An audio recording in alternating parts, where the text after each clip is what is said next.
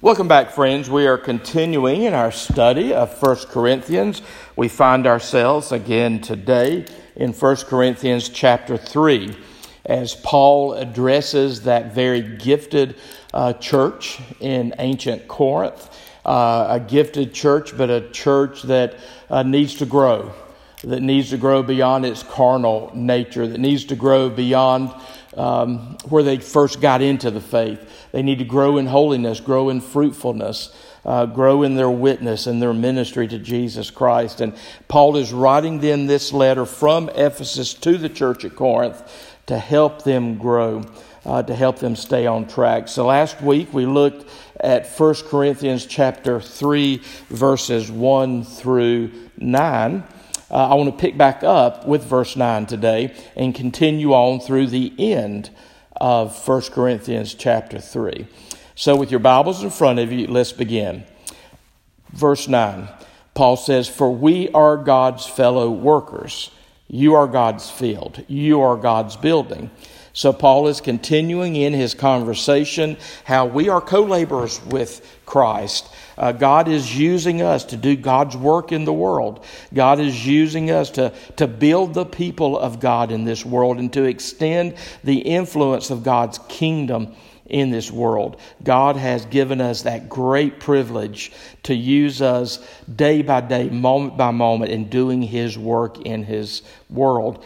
And that's such a great privilege. And I hope that you feel that honor today as God is using you to do God's work in the world. And He says to those of us, He's talking to the church here, He says, You are God's field, you are God's building. So, as God's fellow workers, we want to make sure the field is tilled appropriately so that great fruitfulness comes from the field. We want to make sure that God's building is built on a firm foundation. Uh, which is Jesus Christ. He's going to get to that in a few moments. We want to make sure that the field produces fruit. We want to make sure that God's building is one of great quality and firmness and strength in this world. And He's using these metaphors, He's using these images uh, to talk about us. He's going to add another one in a few moments. He's going to add God's temple. So, uh, agriculturally, we're God's field. Architecturally, we are God's building. Uh, religiously, we are God's temple. The, the, the Bible likes to deal with us not just as individuals, but us as a people, as a group. In the Hebrew Bible, it was uh, the, the people of Israel. In the, in the Christian New Testament, it's, it's the new Israel. It's those of us who've been grafted on to the old Israel. We are the people of Jesus Christ, the church. So he uses these metaphors, these images, to teach us something about uh, the unity that's ours in Jesus Christ. We have great diversity, but we're united. Um, built upon the foundation of Jesus Christ. Verse 10, he says, Paul says, according to the grace of God, which was given to me as a wise master builder, I have laid the foundation, and another builds on it, but let each one take heed how he builds on it. So you hear a reference to the word grace here, one of the most important words uh, in the Christian vocabulary grace, charis uh, gifts of grace or charismata, from which we get the English word charismatic. But grace is charis. Um, grace is an important word. It is, it is more than just forgiveness, it is more than just pardon. It is uh, all that God gives us of God's self. It is God's self imparted to us uh, and that brings all the gifts from God that we can enumerate. That's grace. Is God's empowering presence in our lives. Is God's empowering presence through the work of the Holy Spirit so that we truly can be God's fellow workers. That's what Paul's talking about when he references grace, such as he does here in, in verse 10, according to the grace the power, the love, um, God's empowering presence in our life, the grace of God which was given to me as a wise master builder. I have laid the foundation. Again, he's already spoken that foundation is Jesus Christ and Him crucified. It's the person and the work of Jesus Christ. Teachings of Christ are important, but that's not the foundation. Jesus, in his ethical teaching, really brought nothing new that's not being taught somewhere else in first century Judaism. But it's the person of Christ, who we think he is, that is different and novel, new. And it is what he has accomplished death, burial, resurrection, ascension, and the giving of his spirit to his people. Uh, that's the foundation.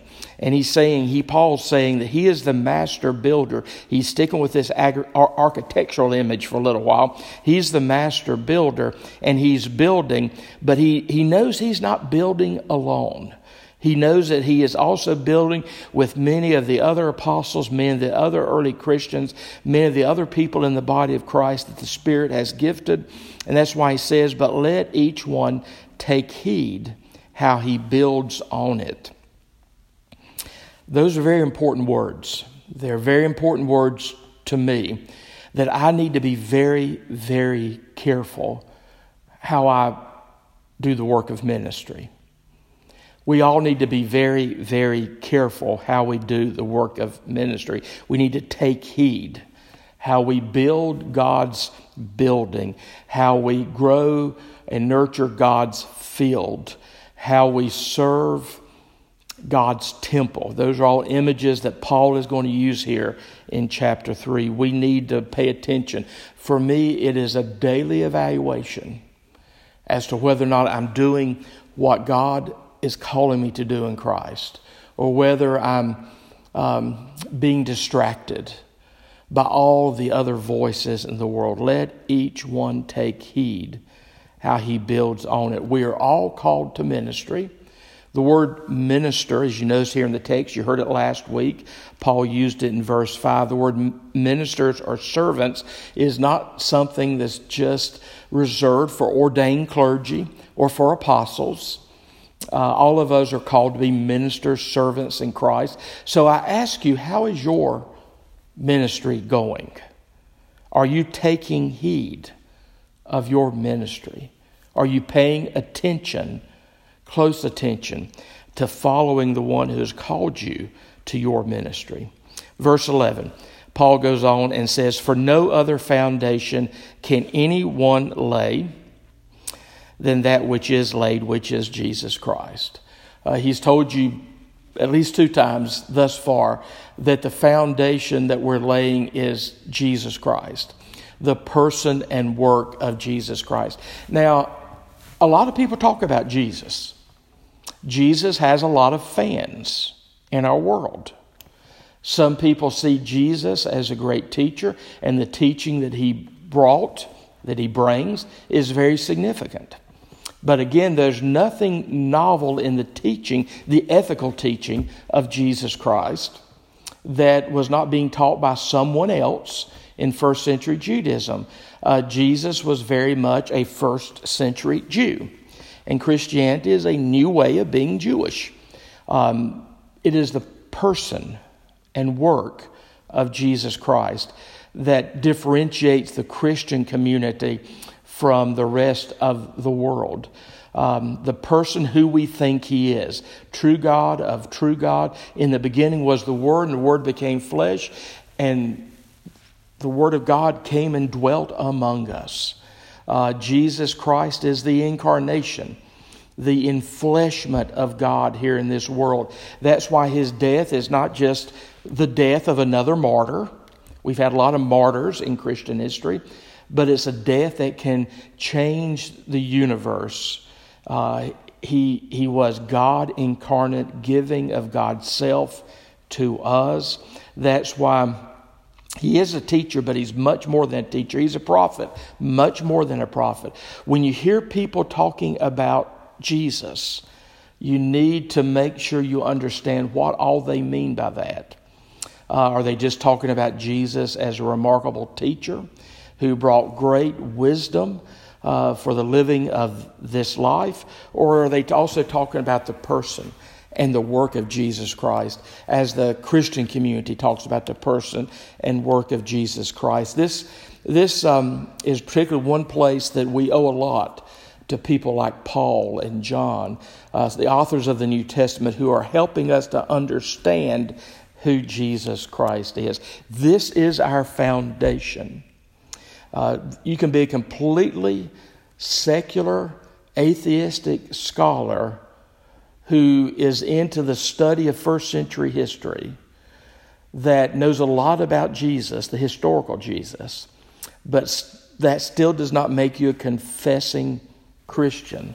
The foundation of Jesus Christ is made very clear by Paul when he uses a phrase such as he did earlier in uh, 1 Corinthians I come among you and I preach nothing among you except Jesus Christ and Him crucified. Uh, that's a cipher for who Jesus is and what Jesus accomplished. That's our foundation. He's talking about how the Christian community has to be built upon that foundation. There's a lot um, in church life that can be uh, relegated to opinion or to preferences or to ways of doing thing, things or to be ways of how we worship or ways as to how we run our congregations. Um, and there can be some leeway in those things. But something as essential as the person and work of Jesus Christ has to be held as essential. Verse 12, let's continue. Now, if anyone builds on the foundation with gold, silver, precious stones, wood, hay, straw, notice how those, how those elements differ. Uh, gold, silver, precious stones, that's one category, but he goes on to say wood, hay, and straw. Each one's work will become clear. So, what he's saying here, and he's going to talk about this, is that we can build we can build for the sake of Jesus Christ, but we can build in a way that is strong and enduring and eternal. In other words, we build with gold, silver, precious stones, or we can build in a way that's fleeting and temporal, that will not last and has no eternal significance. That's building with wood, hay, and straw.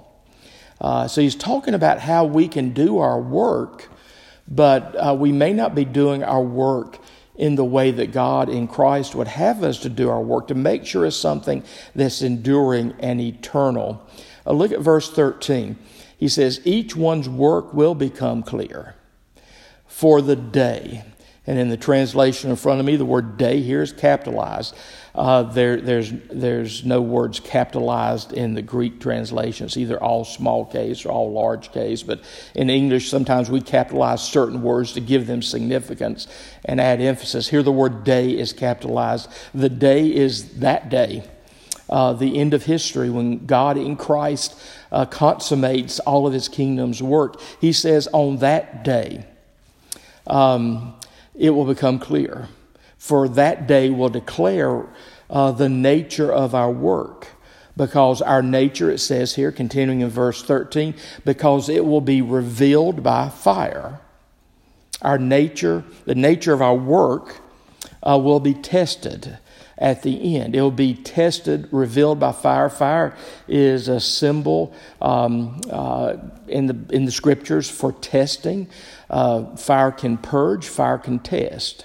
So our work one day will be um, brought under judgment by God, and the fire will test each one's work of what sort it is. Verse 14, he says, If anyone's work which has built on it endures, he will receive a reward. If anyone's work is burned, he will suffer loss, but he himself will be saved yet so as through fire. What he's saying here is that we're all called to minister, all called to the work of ministry, we're all called to build for the sake of Jesus Christ, on the foundation of Jesus Christ. We want to make sure that our work is enduring and eternal. Uh, you could say work that is built using using gold, silver, precious, precious stones, not work that is uh, fleeting and passing, work built of wood, hay, and straw. If it's work that's just built of wood, hay, and straw, it will be burned up, it will pass away. But if it's built with gold, silver, and precious stones, it will withstand the testing, it will endure, it will be eternal. There's a lot that we do in the life of the church that is work, is work for the sake of God, but it's just something built with wood, hay, and straw. It won't endure, it won't be eternal. Uh, its significance will pass away. Um, not bad, not bad work. Uh, it's, it's work that's just not as significant, as enduring as it could be. You know, some of the things we do in the life of the church, I think, can just be put in the category of sheer busyness. I'm not sure it has really any eternal significance. Um, and, you know, being a busy church does not necessarily mean you're a fruitful church. Some of the busiest churches I know, and I've been part of them, and I've led some of them, and I, I bear blame for this. Uh, we've been so busy and so frenetic, but we've been building um, something just out of wood, hay, and straw. One of um, the quotations that sort of impacts my life, I try to let it organize my life, but I forget it far too easily, is a quotation by Hudson Taylor, that famous missionary of the 19th century. He says, God's work done God's way never lacks God's provision. Uh, we need to do God's work God's way. Uh, then God will provide, will bless it, will cause it to endure, will cause it to uh, even have eternal significance. We can do God's work the world's way. We can pick up the paradigms and the programs and the strategies and the planning of uh, the world around us, and, and we can learn sometimes by, by strategies that we see other people using. But we need to be very, very careful. We need to uh, take heed of how we're building and make sure that we're doing God's work God's way if we want to have eternal significance, if we want to have God to create something that um, um, is eternal. So, again, here in chapter 3, I find a lot that we in the Christian community can use to help us evaluate our, our ministry. We need to have ongoing moral examination, spiritual examination as to how we're living, how we're living individually, and how we're living as a community. I think right now in this strange season of a pandemic, I think in many ways the Christian community is uh, being given the gift of having a period when they can evaluate. They can examine what they've been doing, how they've been busy. Um, some of that has fallen away because of the pandemic, and we need to be very, very, very careful as to what we start back. We want to make sure that we are found building uh, with gold, silver, and precious stones, not just wood, hay, and straw. Paul is saying here that in the, in the end, at that day, um, some of the work will be burned away and will receive no reward. But the work that's eternal uh, will bring to us our wages or our reward. Paul is saying here that he himself will be saved. In other words, we won't lose our salvation. It's not about our salvation, it's not about whether or not we are going to. Um, achieve the gift of everlasting life through the merits of Christ, but it's about our rewards. It's about whether or not uh, part of our bliss on the other side will be an enjoyment of uh, the eternal nature of some of the work that we've done here on this earth. Um, don't know what all that means. I just know that rewards um, in God's economy are different from the way we view rewards in our natural, secular, earthly economy. Uh, you know, maybe part of our rewards on the other side are the people that we will encounter on the other side who are there perhaps because of us, who are there and they will share with us how our Christian walk enriched their Christian walk. Um, I hope that we, we find out a lot on the other side that will validate the work that we did on this side. Um, So we need to evaluate. It's not an issue of our salvation, it's an issue of our rewards. You know, God has given us life. God has given us eternal life in Jesus Christ. Both of those are sheer gifts. But what we do with the life, the life that we now have in Jesus Christ, uh, out of gratitude, is, is our gift to God. So I hope that we're building something great for God, uh, something with uh, um, materials that will endure. Let's go on and finish up this section. At verse 16, he says, Do you, do you not know that you are the temple of God? The word you here in the Greek is plural. If he was, if, if Paul was a Southern American, he'd say y'all at this point. He says, Do you not know that you all are the temple of God? In chapter 6, he's going to talk about individuals uh, being the temple of the Holy Spirit. Here he's talking about the church being the temple of the Holy Spirit. You all are the temple of God. That's who we are. We are God's temple here in this world. There's no longer a temple in Jerusalem. We now are God's temple. We are the place where God's Spirit resides. We are the dwelling place of God here in this world. We, as the temple, we are the body of Christ, the very physical presence of Jesus in the world, doing the work of Jesus in the world. That's who we are as the people of Jesus. We are God's temple here in this world. And notice what he says here. He says, Do you not know that you are the temple of God and the Spirit of God dwells in you? That's what makes us a temple. Verse 17 If anyone defiles the temple of God, God will destroy him. For the temple of God is holy, which temple you are. We should be a people of holy hearts, be a people of holy lives. We should never do anything to to bruise or to batter or disgrace or deface the temple of God. You know, I, I frequently pray and I ask God, God, never, never out, never let me outlive my love for you. I ask God to never let me do anything to bring disgrace to his people. It, it is a dangerous thing to, to defile the temple of God, the people of God, to bring reproach on the people of God. Um, that's what he's saying here in verse 17. If anyone defiles the temple of God, God will destroy him. For the temple of God is holy, which temple you are.